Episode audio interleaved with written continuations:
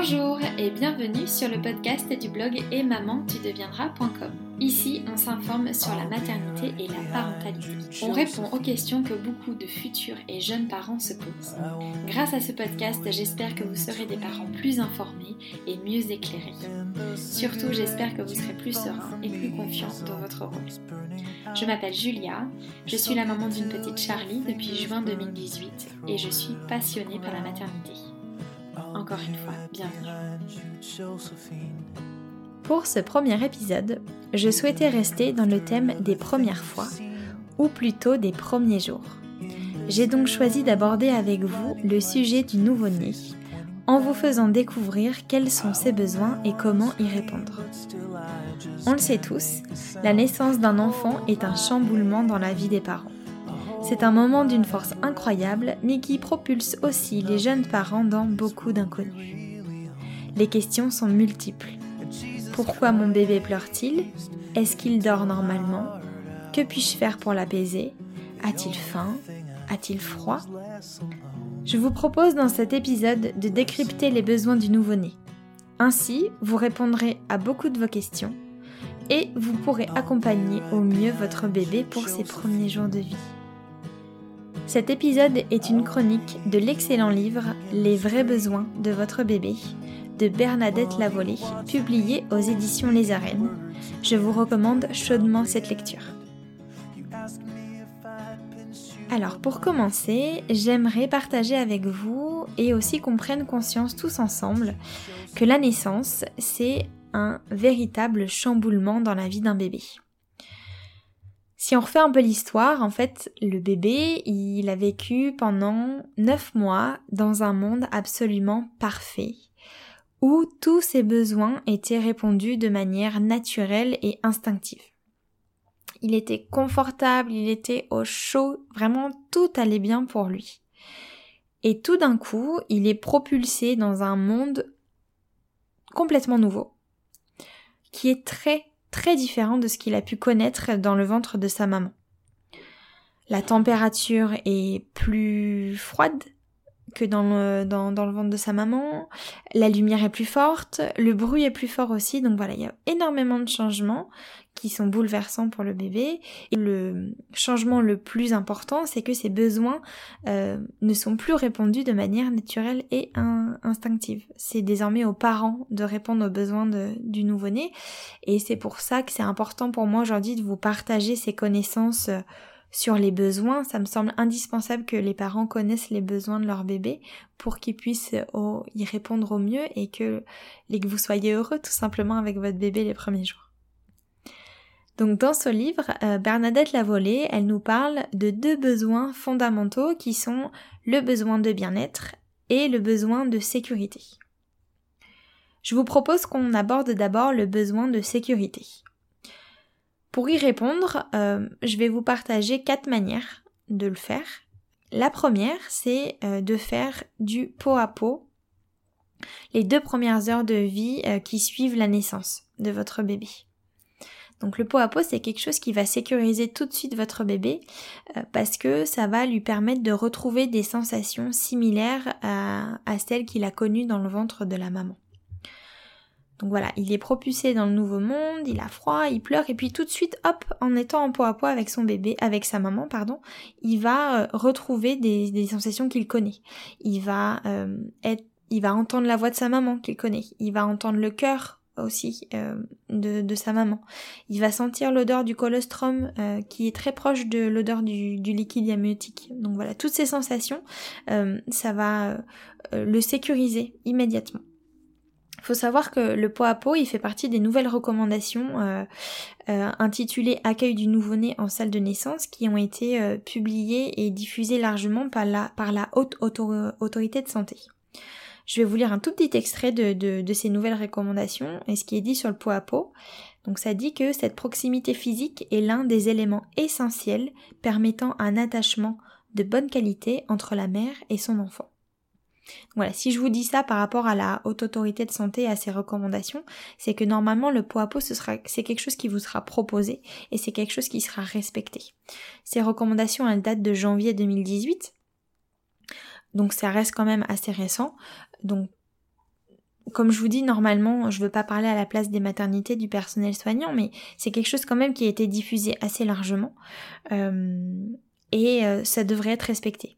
Néanmoins, je vous recommande de euh, d'écrire ce souhait de faire du pot à pot avec votre bébé, si c'est un souhait que vous avez, de l'écrire sur votre projet de naissance et, le, partager ensuite avec le personnel soignant qui s'occupera de, de vous au moment de votre accouchement. Il est pratiqué à condition bien sûr que l'état de santé de la maman et du bébé soit bon. Si c'est pas le cas, sachez que le papa peut tout à fait euh, faire du pot à pot aussi euh, avec euh, son bébé. La deuxième chose que vous pouvez faire pour sécuriser votre bébé, c'est de respecter son sommeil. Le sommeil, c'est un besoin vital chez le nouveau-né et chez, le bébé ensuite, bien sûr, mais dans les premiers jours, c'est vraiment quelque chose qu'il faut respecter. Pourquoi? Parce que euh, on a conscience euh, et connaissance bien sûr que l'accouchement c'est très fatigant pour une maman, mais ça l'est tout autant pour un bébé. Donc logiquement, il a besoin de se reposer et de récupérer de l'accouchement les premiers jours, les premières heures, puis les premiers jours. Après, je, on, est, je pense que tous les parents se posent euh, la question euh, est-ce que mon bébé dort trop? Est-ce que je dois le réveiller euh, pour lui donner à manger? Enfin voilà, moi je sais que je suis passée par par ces questions-là les premiers jours avec avec ma fille. Et la réponse est non. On ne réveille pas un bébé quand il dort. S'il dort, si un bébé dort, c'est qu'il en a besoin faut euh, faire confiance à son bébé dans l'expression de ses besoins et vous inquiétez pas si jamais euh, il a un besoin qui est différent de celui de dormir eh ben il se réveillera et euh, il vous fera des signes pour pour répondre à son autre besoin. La troisième chose à faire pour sécuriser un bébé, c'est de le nourrir, de lui donner à manger. Que ce soit au biberon ou au sein, euh, il y a trois conditions à respecter pour bien nourrir un bébé. La première, c'est de lui donner à manger à sa demande. On bannit les montres, on bannit les smartphones avec des applications euh, ultra sophistiquées pour suivre le rythme des bébés. On observe son enfant et on lui donne à manger à sa demande, c'est très important. On lui donne aussi à manger euh, pendant un moment d'éveil. Ça lui permettra d'être beaucoup plus confortable et ce sera beaucoup plus agréable pour vous aussi de lui donner à manger dans, un moment d'éveil. Et enfin, il faut respecter les quantités physiologiques que le bébé est capable de, capable et a envie de manger aussi. Au sein, il n'y a pas vraiment de difficulté puisque euh, les quantités elles sont naturellement adaptées au bébé. Le colostrum, il est donné en très très petite quantité euh, les trois premiers jours. Donc le colostrum, c'est ce qui est présent dans le sein de la maman et c'est ce qui est donné au bébé avant la montée laiteuse, qui a lieu 2, 3, 4 jours en fonction des femmes, c'est différent, mais qui a lieu, voilà, 2, 3, 4 jours avant, après la naissance, pardon. Et euh, voilà, ce colostrum, il est donné en très petite quantité, mais il est extrêmement riche, donc le bébé n'a pas besoin d'en téter euh, beaucoup. À l'inverse, au biberon, le lait industriel, il est donné généralement en plus grande quantité et il est beaucoup plus riche que le colostrum. Donc logiquement, il va se digérer plus lentement. Donc un bébé euh, nourri au sein et un bébé nourri au biberon n'auront pas les mêmes besoins alimentaires. La petite vigilance à avoir quand un bébé est euh, nourri au lait industriel, les premiers jours, c'est qu'il faut faire attention à ne pas lui donner trop à manger à entre guillemets, euh, il faut se référer à ce qui est connu des quantités physiologiques euh, du nouveau-né, se référer à, ce dont il a besoin. Euh, quand on compare voilà les quantités de colostrum qui sont données à un bébé, on voit bien qu'il y a une différence par rapport à, à, ce qui est présent dans un biberon. Donc voilà, juste faire attention de pas trop lui donner à manger. Son estomac est tout petit et les premiers jours, les premières semaines et il n'a pas besoin de, manger des quantités astronomiques. Et voilà, ne vous inquiétez pas s'il ne finit pas ses biberons au début. Euh, encore une fois, faites confiance à votre bébé et est-ce qu'il a, ce qu'il est capable et ce qu'il a envie de manger. Enfin, pour sécuriser votre bébé, la quatrième chose à faire, c'est de lui permettre d'avoir chaud. Comme je vous le disais en introduction, un bébé, il passe d'un monde à 37 degrés à tout d'un coup 21 degrés donc euh, gla gla gla si je peux, si je peux dire. Euh, il a du mal à réguler sa température, c'est quelque chose qui est difficile pour lui au début, ça lui demande beaucoup d'énergie. Donc voilà, pour garder son énergie et pour le sécuriser, il faut en tant que parent limiter toutes les actions qui pourraient le refroidir. Il y en a trois assez classiques et basiques à éviter. La première, c'est d'éviter les bains à répétition. Moi, je veux juste vous partager euh, ce qui s'est passé avec Charlie. En fait, en maternité, euh, bon, ça fait euh, un an et demi que, j'ai accouché presque, mais, mais nous, quand on était à la maternité avec Greg, donc j'ai accouché dans une clinique, on est resté quatre jours à la maternité et Charlie, on lui a donné deux fois le bain. Donc le deuxième jour et le quatrième jour le matin avant qu'on parte à midi de la maternité. Moi, ce que je retiens de, de, de, cette pratique du bain à la maternité, c'est que c'est, il est surtout fait pour, euh, pour apprendre aux parents et rassurer les parents, leur donner confiance euh, dans, en, dans leur capacité à donner le bain à leur, à leur enfant, bien que selon moi, il n'y ait rien de, de compliqué. Faut, faut que vous vous fassiez confiance euh, en tant que en tant que parent. Vous n'allez pas noyer votre bébé. Au contraire, on est, nous sommes des, des êtres humains intelligents et dotés de, de savoir-être et de savoir-faire. Donc il n'y a pas de il a pas de risque de, de noyer son bébé. Mais bref, c'est un autre sujet. Je m'égare. Euh, donc voilà, le premier bain s'est très bien passé et puis le deuxième bain. Au moment de, voilà, on baigne Charlie, on la, lave, on la sort du bain, on la met dans sa serviette, et là, je vois sa, sa bouche devenir violette et tout son menton aussi. Alors évidemment j'ai un peu paniqué, je suis allée voir l'auxiliaire de puériculture et euh, je lui ai dit euh, mon dieu qu'est-ce qui se passe? Pourquoi pourquoi elle a ça sur le visage? Et elle m'a dit très naturellement ah bah c'est ça c'est le signe d'un bébé qui a froid euh, rhabillez, rhabillez votre fille et puis faites du pot à pot avec elle quand vous rentrez dans votre chambre ça ira beaucoup mieux donc voilà, c'est juste un exemple pour dire qu'effectivement, nous on l'a vu, on l'a vécu, je, l'ai vu sur le visage de ma fille, les, bains, ça les refroidit énormément. Donc faut, faut vraiment éviter de les faire à répétition, à la fois à la maternité puis à la maison. Un bébé, ça transpire très peu au début. Ça peut salir s'il régurgite effectivement, mais voilà, un bébé, c'est pas sale, hein, ça va pas à l'extérieur, ça se traîne pas par terre, donc euh, évitez les bains à répétition, deux par semaine par exemple, c'est très bien. Évitez de déshabiller trop souvent votre bébé aussi. C'est une action qui va, qui va le refroidir assez rapidement. Et enfin, euh, tentez euh, dans votre, dans votre expérience de parent de limiter ses pleurs. Alors je sais que c'est pas facile au début parce que parce que c'est tout nouveau et qu'on apprend aussi à connaître son bébé, mais mais voilà, il y a plein de moyens d'éviter les pleurs d'un bébé. Et le premier moyen, c'est évidemment de le prendre contre soi, de le bercer et de le rassurer. Mais voilà, évitez les pleurs parce que c'est, c'est une action chez le bébé qui est vraiment gourmande en énergie et qui a tendance à le refroidir. Voilà pour ce qui est du besoin de sécurité et comment on peut y répondre en tant que parent. Donc je vous fais juste un tout petit résumé. Euh, pour répondre à ce besoin de sécurité, euh, vous pouvez faire du pot à pot dans les deux premières heures qui suivent la naissance de votre bébé. Il faut respecter son sommeil, il faut le nourrir à sa demande et il faut le maintenir au chaud. Maintenant, je vous propose qu'on aborde ensemble euh, le besoin de bien-être du bébé, qui est le deuxième besoin fondamental euh, que nous partage Bernadette Lavolée dans son livre Les vrais besoins du bébé. Donc là, tout simplement, le besoin de bien-être, c'est qu'il faut aider son bébé à être confortable, à ne pas avoir mal, à pas ressentir de douleur. Il faut l'entourer, il faut le rassurer et puis le réconforter aussi. Il y a plusieurs moyens de faire ça. Donc comme comme dans la partie précédente, je vais vous énoncer euh, quatre moyens de répondre à, ce besoin de bien-être. La première chose à faire, c'est euh, de respecter les rythmes de repas et de sommeil de votre bébé pour euh, qu'il se sente bien.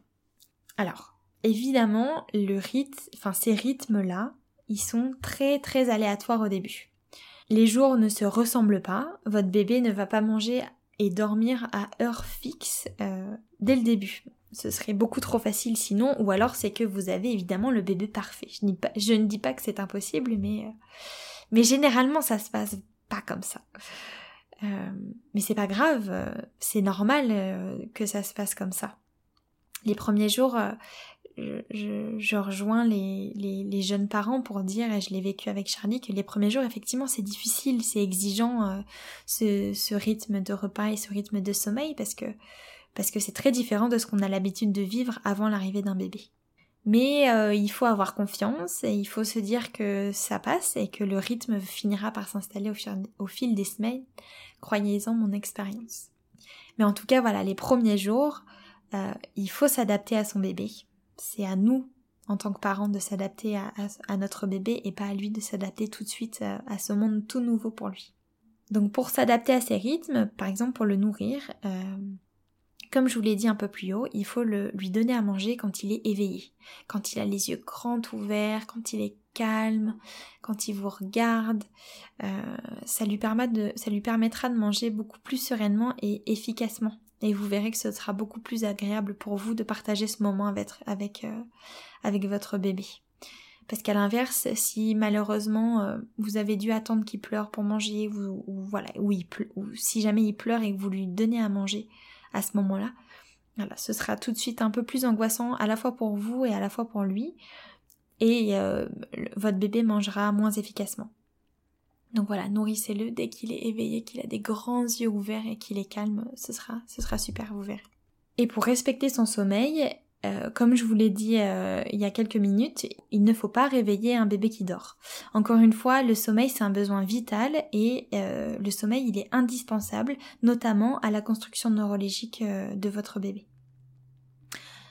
La seule vigilance à avoir et que je vous partage, c'est que effectivement si votre bébé il fait il dort beaucoup et surtout s'il dort longtemps, s'il dort par exemple plus de 8 heures euh, de manière répétée, euh, s'il est peu tonique, euh, réclame pas à manger dans les jours qui suivent sa naissance, là effectivement il faut que vous consultiez un médecin.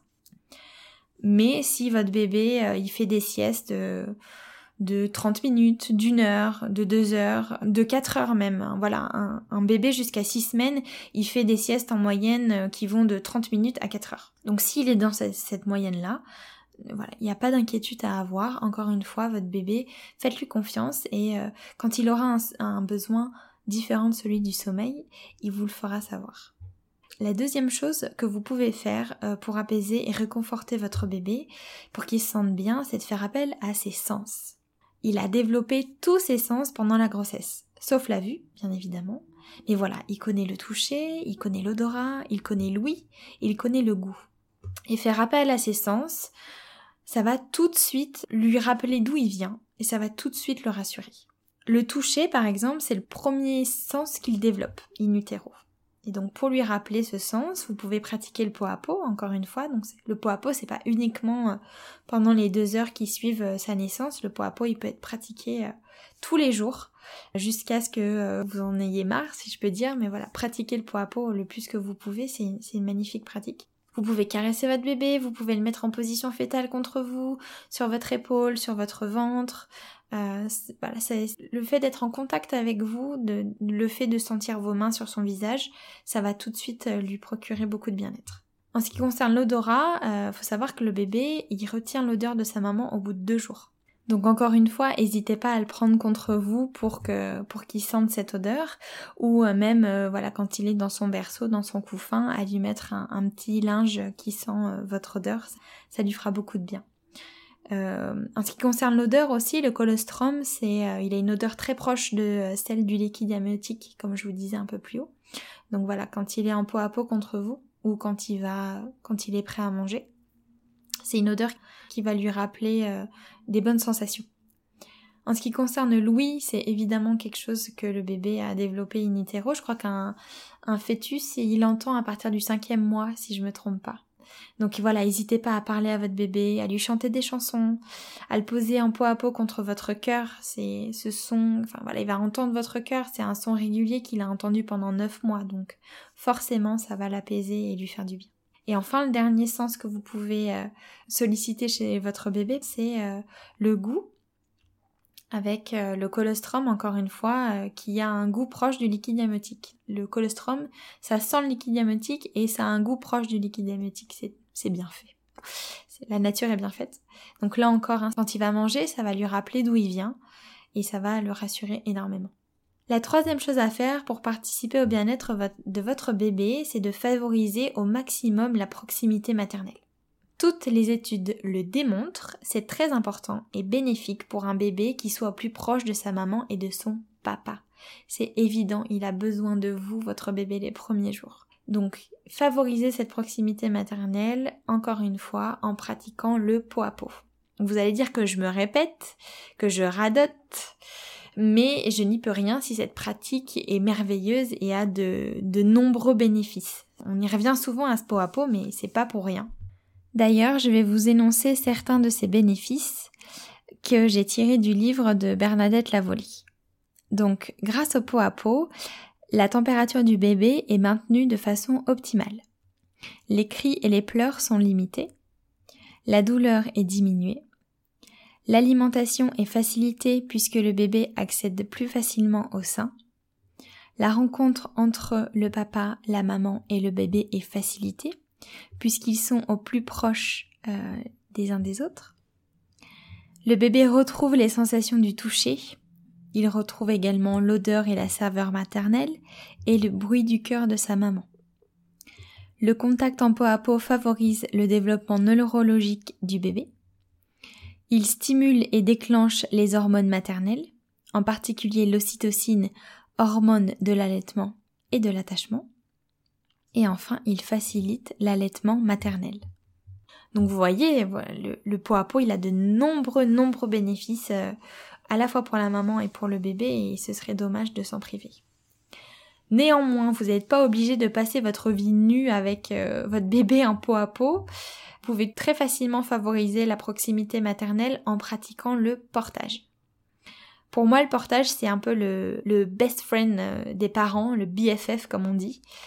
C'est une pratique qui a de nombreux avantages et je, je m'attraque pour que les parents euh, pratiquent le portage parce que je trouve que c'est vraiment extraordinaire. C'est un, une vraie aide pour les parents et euh, je vais même jusqu'à dire que ça a des pouvoirs magiques. Donc si vous voulez découvrir cette pratique, je vous invite à lire l'article sur le blog qui s'intitule Dis-moi tout sur le portage. Je vous glisse juste une idée comme ça sur le, sur le portage et après j'arrête d'en parler. Un cours de portage, c'est un très très bon cadeau à ajouter à une liste de naissance et l'écharpe de portage qui va avec aussi. Fin, la... fin du sujet. et enfin, le dernier moyen de répondre aux besoins de bien-être du bébé, c'est de faire du mieux qu'on peut pour le comprendre et pour comprendre les signaux qu'il nous envoie. Vous allez voir votre bébé, il est doté de nombreuses, nombreuses ressources à la naissance. Évidemment, il a besoin de nous dans plusieurs domaines de sa vie, mais il est aussi doté de nombreuses ressources. les nouveau-nés sont fascinants, vous verrez. Ils savent se faire comprendre par leur gestuelle, par leur regard et par leur voix. Donc, observez votre bébé. Vous êtes vous aussi en tant que parent plein de ressources et plein d'instincts pour le comprendre. Faites-vous confiance et vous allez former une équipe formidable, j'en suis convaincue. Voilà, on arrive au terme de cet épisode sur les besoins euh, du nouveau-né, sur cette découverte et sur comment répondre aux besoins de, son enfant quand il naît. J'espère que cet épisode vous aura plu et euh, qu'il vous sera utile. Si vous pensez qu'il peut euh, informer et aider d'autres futurs et jeunes parents, n'hésitez surtout pas à le partager sur les réseaux sociaux et à lui mettre 5 étoiles sur iTunes. Je vous remercie pour votre écoute. J'ai pris beaucoup de plaisir à, à enregistrer ce premier épisode pour vous. Prenez soin de vous. À bientôt.